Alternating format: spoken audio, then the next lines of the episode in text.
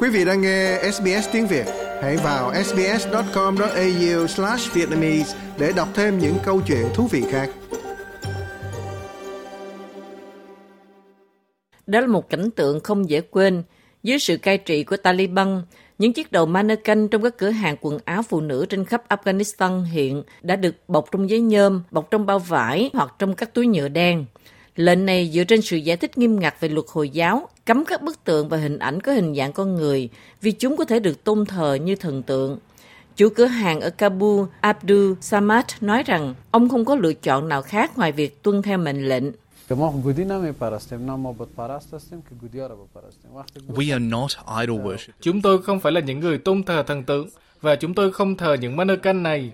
Khi chúng tôi được lệnh che chúng, chúng tôi rất buồn, nhưng chúng tôi không còn lựa chọn nào khác ngoài việc tuân theo lệnh. Chúng tôi ở trong một tình huống mà bất cứ điều gì những người cai trị ra lệnh, chúng tôi phải tuân theo.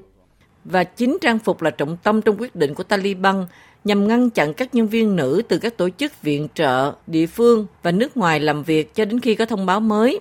Taliban tuyên bố hành động này là hợp lý vì một số phụ nữ đã không tuân theo giải thích của Taliban về quy định trang phục Hồi giáo. Lệnh cấm nữ nhân viên cứu trợ chỉ là một chủ đề thảo luận tại Kabul giữa Phó Tổng thư ký Liên Hiệp Quốc Amina Mohammed và quyền ngoại trưởng Afghanistan Amir Khan Muttaqi. Samira Sayed Rahman từ Ủy ban Cứu trợ Quốc tế cho biết lệnh cấm đang khiến cuộc sống của người dân Afghanistan trở nên khó khăn hơn.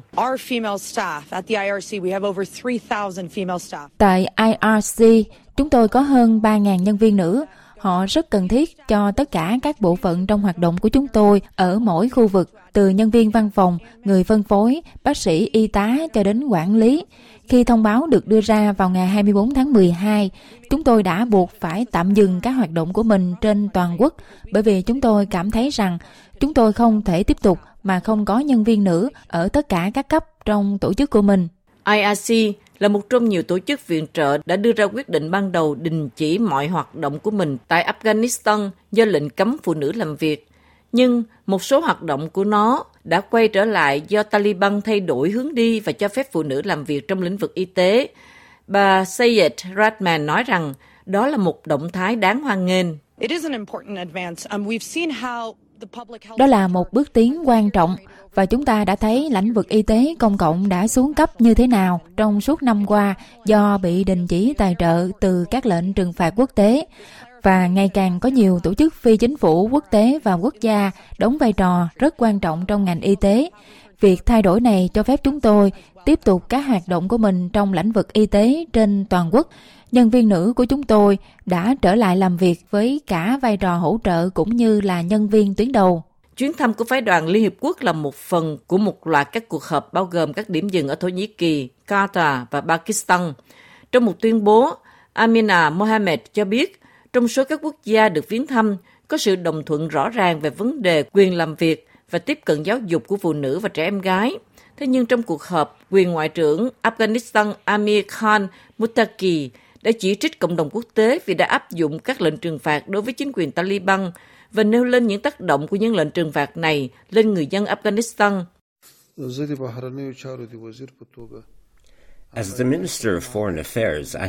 Là Bộ trưởng Bộ Ngoại giao, tôi phải làm hài lòng quý vị, làm hài lòng chính phủ và người dân của tôi. Các ông cho tôi biết cộng đồng quốc tế đã làm gì, và tôi có thể làm hài lòng những người già và quốc gia của tôi với các điều đó không? Các lệnh trừng phạt đã được áp đặt lên Afghanistan, có những hạn chế đối với hệ thống ngân hàng, thương nhân đang gặp vấn đề, họ thậm chí không thể chuyển tiền để mua thức ăn. Hội đồng Bảo an Liên Hợp Quốc đã họp riêng vào ngày 13 tháng 1 theo yêu cầu của các tiểu vương quốc Ả Rập Thống Nhất và Nhật Bản để thảo luận về các quyết định của chính quyền Taliban vốn lên nắm quyền ở Afghanistan vào tháng 8 năm 2021. Hoa Kỳ đã thúc đẩy hội đồng gồm 15 thành viên thông qua nghị quyết kêu gọi Taliban rút lại lệnh cấm phụ nữ đi làm và đi học. Like, share, comment. Hãy đồng hành cùng SBS tiếng Việt trên Facebook.